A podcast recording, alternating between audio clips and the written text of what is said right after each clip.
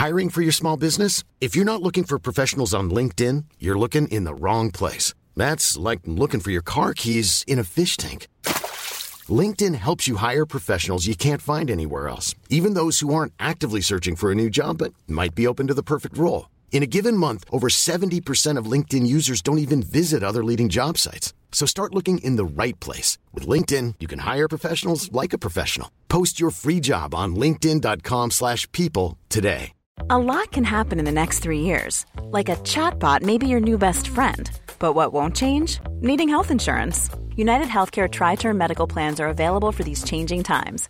Underwritten by Golden Rule Insurance Company, they offer budget friendly, flexible coverage for people who are in between jobs or missed open enrollment. The plans last nearly three years in some states, with access to a nationwide network of doctors and hospitals. So, for whatever tomorrow brings, UnitedHealthcare TriTerm Medical Plans may be for you. Learn more at uhone.com.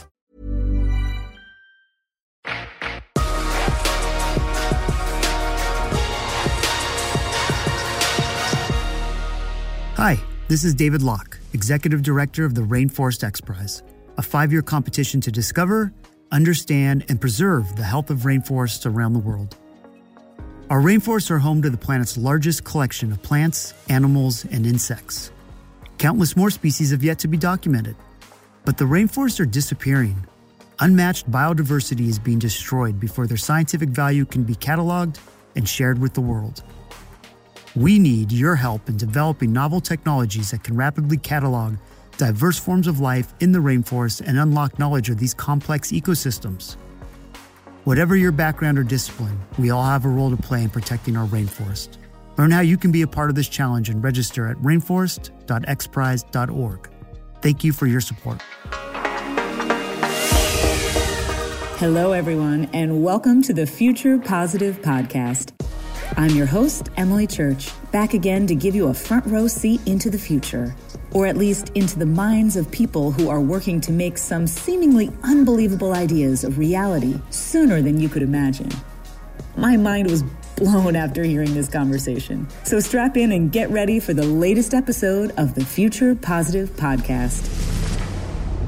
In today's episode, X Prize CEO and space traveler Anousheh Ansari speaks with SpaceX president and COO Gwynne Shotwell on how every aspect of the SpaceX business model is tailored specifically not only to send a Starship to Mars, but also to build a sustainable human community on the red planet.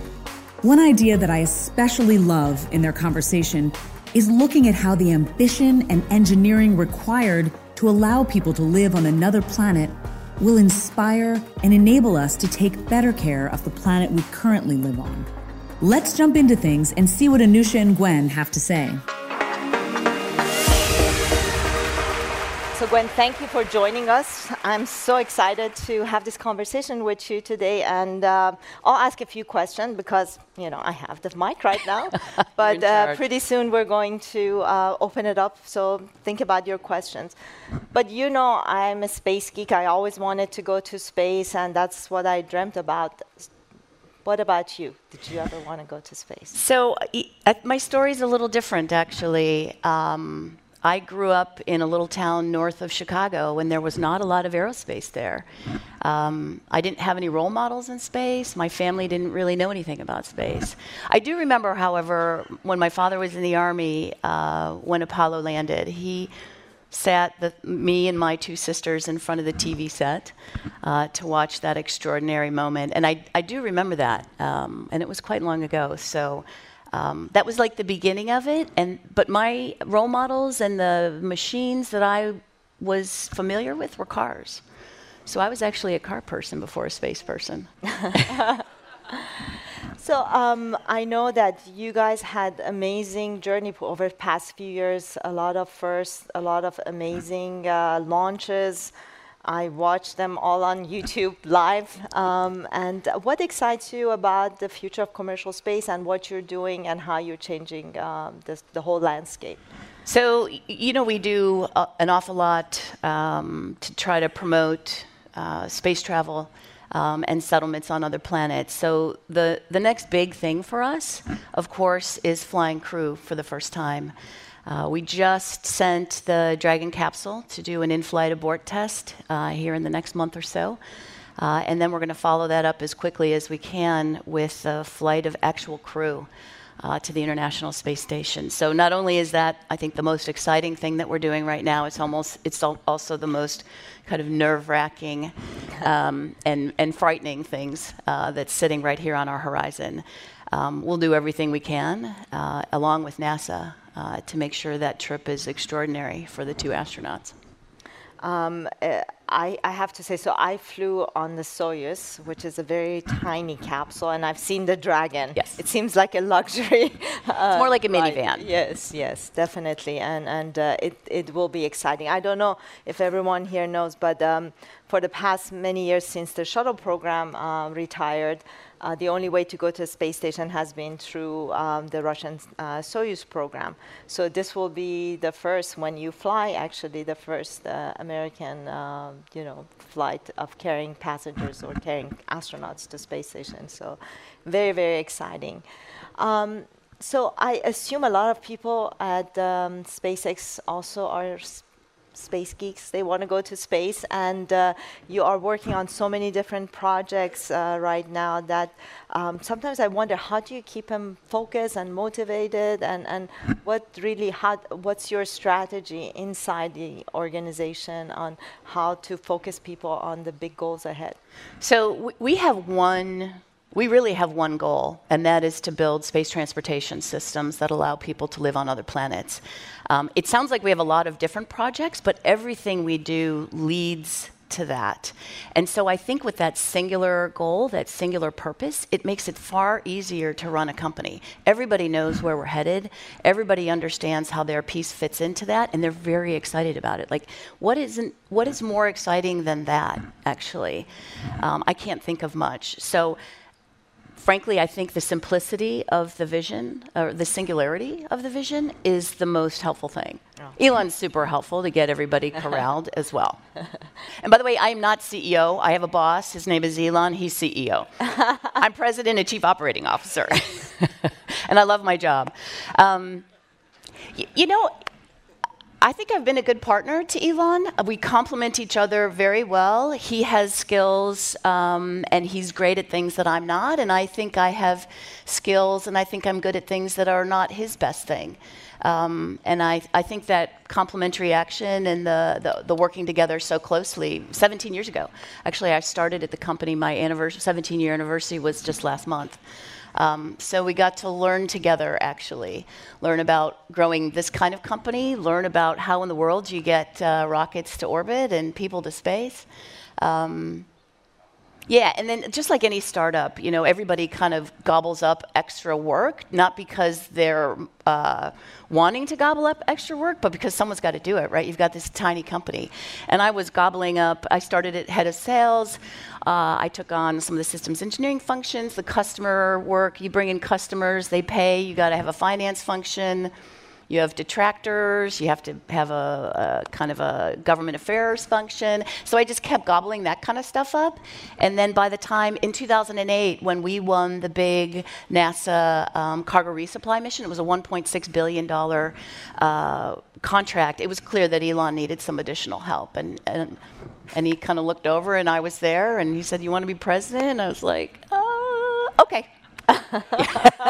Why not? Why not? Uh, I love the innovation that gets done at SpaceX. That's largely Elon's job. I kind of keep the train on the tracks. Um, and innovation at SpaceX causes havoc for me to keep things calm, keep people moving, right? Yes. So we have these yeah. kind of sort of opposed goals that align us to get us where we need to go. Um, but I'm really excited about Starship. That is going to change everybody's perspective about both life on Earth and life in the stars. Thanks so much for coming um, two sort of related questions. The first one is in addition to bringing people to Mars, is SpaceX going to be involved at all in the search for life on Mars? And relatedly, what are you going to be doing or th- what are you thinking about space contamination, especially with microbes? So it's, it's, a great question, actually. Um, we're hoping, and we're seeing actually, since Starship has come along, I think since the administration has really been focused on the moon, then onto Mars, we're seeing a lot more energy in figuring out how to not just land, put boots on, plant a flag, and leave, people starting to think about how do you have settlements on these heavenly bodies. Um, so it won't just be us doing all the really hard work uh, to figure out how to build communities uh, on the moon and, and Mars. Um, as far as uh, looking for life on Mars, we're going to have to figure out how to do that very carefully. We will initially land to not contaminate the particular um, kind of critical scientific uh, interest areas uh, on that. Because, you know, once you get people there, you're going to start having people stuff on the surface, right? So we're going to have to plan that very carefully. Um, it's very important to stay away from those uh, intensely scientifically important areas. We'll, we'll start with people in other areas. Great. I love what you guys are doing. I, I, I think you should IPO soon because I want to buy your stock. Uh, but the, uh, the question is, uh, India's done a lot of cool stuff recently, and as let's say these emerging markets, emerging countries start doing more space, how does SpaceX evolve from being like an American company to being more like a global uh, organization? Let's say decades down the future. Yeah. So building rockets and spaceships, unfortunately. Um, is, is tightly controlled technology, or the technology in order to facilitate that particular line of business is very tightly controlled by the government. For, for obvious reasons, I think there's good reasons. Um, Falcon 9 is a gigantic ICBM, actually, so you want to make sure that you don't share that technology broadly. Um, so there's that piece, which really prevents us from doing a lot of engineering development in other countries. We have, we have customers all over the world. Now, with the Starlink system, that's the constellation that we'll be putting in place to provide global broadband, low latency internet, um, that particular technology is not protected the same as rocket technology. And so we'll be able to have uh, businesses and technology development centers uh, across the globe. And we're, we're very excited about that particular part. I, you know, the US does not have a corner on the market of great engineers, and yet with our initial line of business, we're really kind of uh, forced to stay um, pretty US based, at least on the tech development. So we'll, we'll be getting there. And then uh, I think uh, there'll be lots of very interesting things to do on the surface of the moon and Mars. Uh, it will, you know, it's going to take a village to do that, and it will hopefully be a very international village. Um, apropos long-term space travel and settlement of other places, um, Kim Stanley Robinson, I think, is in the room. His book Aurora is a delightful uh, trip into how things happen. And when you get lots of humans in close quarters, strange things happen. Uh, and I've read enough good sci fi to know that that's going to be difficult. What are you doing culturally to plan for that? How do you, how do you figure out what to do on these long travels where there's really no exit hatch? Well, there is, but it's a one way. Right. Uh, Candidly, we are quite focused on the machines right now, but we know that there has to be a lot more to it uh, once you put 100 or 200 people in that machine uh, and send them onto uh, Mars. The moon is a couple days. I feel like we're all going to get along for a couple days. Um, you know, the Navy with submariners is going to be kind of an interesting uh, place to start figuring out how we're going to you know, maintain peace and prosperity on that ship as we're headed to Mars. Even today, the space, I think, is uh, a bit crowded place. So what, what do you think we can do with the overcrowding? So I don't want to give anyone the impression that we're not quite concerned about the space environment. I think it's hard to find a leader that is more focused on the environment like, like Elon is.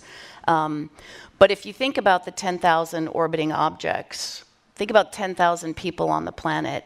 Be hard to run into them all the time with, with only 10,000 people, and then you put them at a much higher altitude, the spacing becomes even more. So it is crowded for space, but I, I don't think we should freak out yet, right? Because it's getting more crowded. And so we do need to start figuring out ways of ensuring that we don't junk up that particular environment. I mean, we'd be a horrible steward to go do that, you know, to basically junk up the environment that we're trying to operate and have enterprise in. So there are, there are a number of strategies. Um, every time we do a launch, our launch license requires us to bring back the second stage so we don't have rocket body junk. Uh, orbiting, creating havoc for the operational systems that are there. Um, candidly, you could probably use Starship to go uh, approach and gobble up some stuff that uh, is orbiting that has lost its control or its ability and bring it down. Um, so, technology like Starship could be used to uh, kind of vacuum, uh, vacuum the space environment. It's a tough problem, by the way. Speeds are high. Everyone's going really fast up there. I have to make a plug for X Prize. We've been talking about maybe doing a prize in space yep. debris. So if anyone out there is interested, there's some potential opportunity to do a wild card and go pitch a um, space debris prize. We have a question here. When we put stuff in space, we engineer it really carefully so it'll survive launch and it'll last a long time in space. And when we put these squishy bags of mostly water in space, we don't engineer anything. I'm talking about our bodies. So, at what point, and more specifically, what is SpaceX doing to help us harden ourselves to be a multi-planetary species? You know, that's actually a great question. I, in my 17 years at SpaceX, no one's asked me a question like that. It's always been protecting that squishy body, not making it more robust. Uh, you know what? Go- we have a flight surgeon on staff. I'm going to go ask him when I get back today. So I think it's wonderful that you're exploring the environment on other planets and in space. Um, I've just been wondering um, when I saw the uh, liftoffs of the um, spaceships in the video um, that there are a lot of CO2 emissions um, that are produced by this, um, you know, action. And since this is having implications on our environment uh, on Earth, I was just wondering, in terms of the technology that you're using and the emissions that you're also producing for the planet that we have, um, that we're all living in right now or on right now, um, are you also exploring possibilities um, to use more green energy with less carbon emissions uh, that are linked to it? When you actually um, lift off? Sure. Most of the plume that you see there is actually water. Uh, so it's not, it's not uh, as horrifying as, as you might think. However, uh, we are concerned about that. Right now, we use, for the Falcon family, we use liquid oxygen and kerosene. Kerosene is a highly refined Jet A, remove sulfur to make it slightly cleaner. Um, one thing going for us is rocket engines in general are very efficient. Uh, they've been designed to be very efficient, so the constituents of the exhaust are kind of low quantities of the harmful gases in the emissions, but it's not zero. We are moving away from kerosene, uh, moving to a LOX uh, methane system. Methane can be created, it also uh, basically from constituents in the regolith on Mars. Um, and so we don't need to dig up a bunch of million year old dead dinosaurs uh, to create the fuel necessary uh, for the Starship uh, system. So we're using cleaner fuel. We'll, the engines that we're working on continue to be even more efficient, which means they convert more of that fuel to propulsion and, and basically non-greenhouse gases than even our existing ones. Emily, last question. I'll start with a broad question, which is the idea of living on Mars is very new and very scary to a lot of the most of the people in the world. I would argue. How um, how do you articulate to the world why we need to do it, what the time frame is, and what life is going to look like there? So that's a that, that is a very broad question. There were three, and I'm over 50, and I can hardly remember anything anymore. So let's take it one at a time. Uh, so why? Um, it does surprise me that people ask why, and I'm not I'm not criticizing you at all because a lot of people ask why. Um, how can we, as living, growing, becoming smarter, hopefully we're getting smarter, hopefully, um, human beings, not think about leaving Mother Earth and trying out life on other planets? That just feels like such a, a normal step in kind of the progress of, of human life. Um, so you could look at it that way. We're explorers. Uh, we're different from other species on the planet. We explore. We find new places. We figure out how to live there. Um, and and you know, going beyond Earth just seems normal to me. But let's let's put that aside. Let's not think about that. You get in your day-to-day life. Think about what would happen if there were to be some horrifying event on Earth. Um, where Earth could no longer sustain uh, the same number of people in order to not have a bunch of people die. We, we need to find new places for them to live. So it's kind of like risk management for the human species, finding new places to go. And it's not new places to exploit, it's new places to live and thrive. And life is going to be hard, and you're going to have to recycle everything you bring to use it, right? I feel like we will learn to be better stewards of Earth by figuring out how to go live on other planets. I think campers candidly, are some of the most efficient humans on the planet because what they bring in, extreme camping, what they bring in, they have to bring out. And what they bring, what they can't carry, they don't get. So they've got to figure out how to use what they bring in. So I feel like moving to Mars and then hopefully far more interesting and beautiful places after that um, will help us be much better humans on Earth. I think astronauts are more efficient. Oh, astronauts yes. might be very efficient yes. too. We can't yes. Pay. Yes. We only Good have point. very limited yes, stuff you're on right. space station. you're right. Yeah. That's camping in the extreme. Yes, camping. even more Absolutely. than yeah. Absolutely. Gwynne, thank you so of much. Of course, my pleasure. Time. It's been wonderful to have you. Thank you. Thank you. So there you have it. It sounds like we're going to Mars. It's honestly incredible to think that the first people who will live on another planet are likely alive already. We are living in truly miraculous times. Next up on the X Prize Future Proof podcast, Martine Rothblatt and Dean Kamen will be talking about what it will take to live forever and the race to live long enough for technology to unlock the future of longevity. Get this episode delivered directly to your phone or laptop, don't forget to subscribe.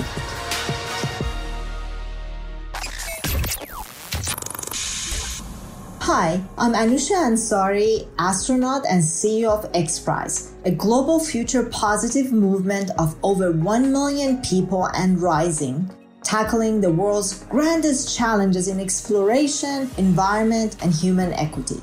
We'd love for you to join us. Check us out on your favorite socials and find out how you can support, sign up, or join a team at xprize.org.